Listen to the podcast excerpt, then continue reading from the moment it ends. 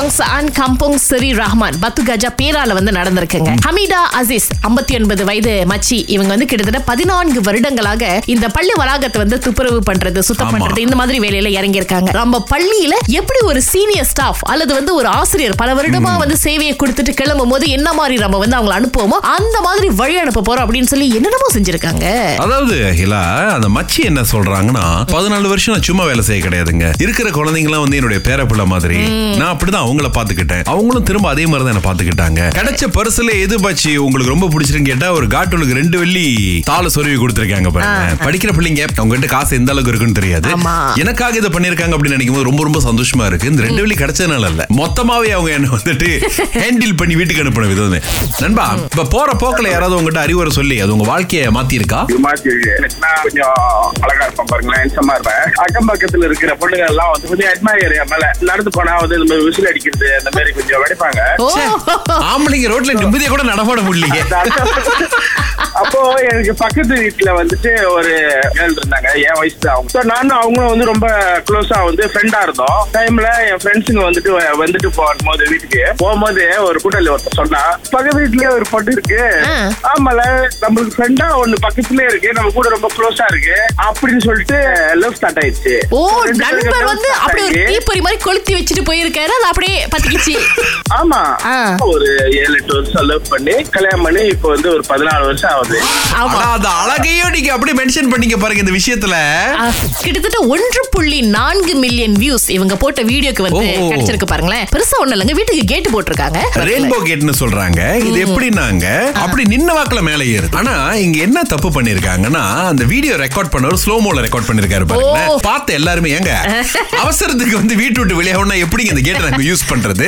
பதினேழுல இருந்து இருபது செகண்ட்குள்ள அந்த கேட்டு திறந்துருமா? ஆனா என்னன்னா வந்து ரொம்ப கனமான அலுமினியம் இந்த மாதிரி எல்லாம் பயன்படுத்தி இதை செஞ்சிருக்கோம். இது வந்து கண்டிப்பா வந்து நல்ல ஒரு பாதுகாப்பு கொடுக்கும் அப்படின்றாங்க. பாதுகாப்புலாம் சரி. வீட்ல இருந்து நான் ஏழு பத்துக்கு கிளம்ப போறேன்னா இவங்க நினைக்கிற ஒரு ஏழு எட்டுக்காவது போய் வந்து ஓகே நம்ம வந்து கேட்டு திறந்துறேன் அப்புறம் நம்ம வெளியாகும் அப்படின்னு சொல்லி பிளான் பண்ண நிறைய பேருக்கு அவங்க வீடு கேட்டு திறந்தா வீடு பார்க்க கூடாதுன்னு சொல்லிட்டு சட்டு சட்டு அனுப்பாங்க.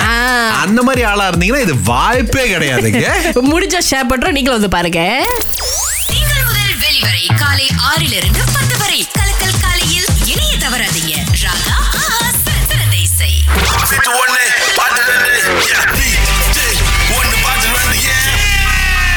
நூறு வள்ளி இன்னைக்கு இருக்குங்க. மதிய அழகன் ஜோஹர்ல இருந்து அழைச்சிருக்காரு. எந்த பகுதியில இருந்து பேசுறீங்க ஜோஹோரா ஓகே. அப்ப இன்னைக்கு உங்களுக்கு நூறு வெள்ளி இருக்கு பஸ். பாட்டு கேளுங்க.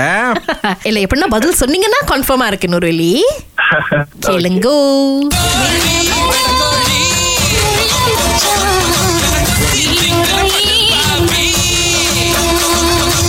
பிரிக்க முடியுமா தம்பி? கொஞ்சம் மிக்ஸ் ஆயிருச்சு இருக்கு விலங்குல சரியா? ஆஹா. அதுக்கு ஏன் இவ்வளவு தடுமாற்றம்? பிரச்சனையே இல்ல. நாளையன்ற ஒரு நாள் இருக்கும். அப்பயும் நீங்கள் முயற்சி படலாம். ஓகே நன்றி மதிய அழகன். பாய் அவரு போனை வைக்கும் போது கூட அகிலா பதட்டமா தான் வச்சாரு. அக்கா கிட்ட சொல்லாம மிஸ் பண்ணிட்டமே. அவரு சொல்லிடுவாருன்னு எதிர்பார்த்தாரு போல இருக்கு. பட் ஹேமலா அடுத்த லைன்ல இருக்காங்க. உங்களுக்கு ரெண்டு பாட்டு கேட்டுச்சா? எனக்கு ஒரு பாட்டு கேட்டது தெளிவா?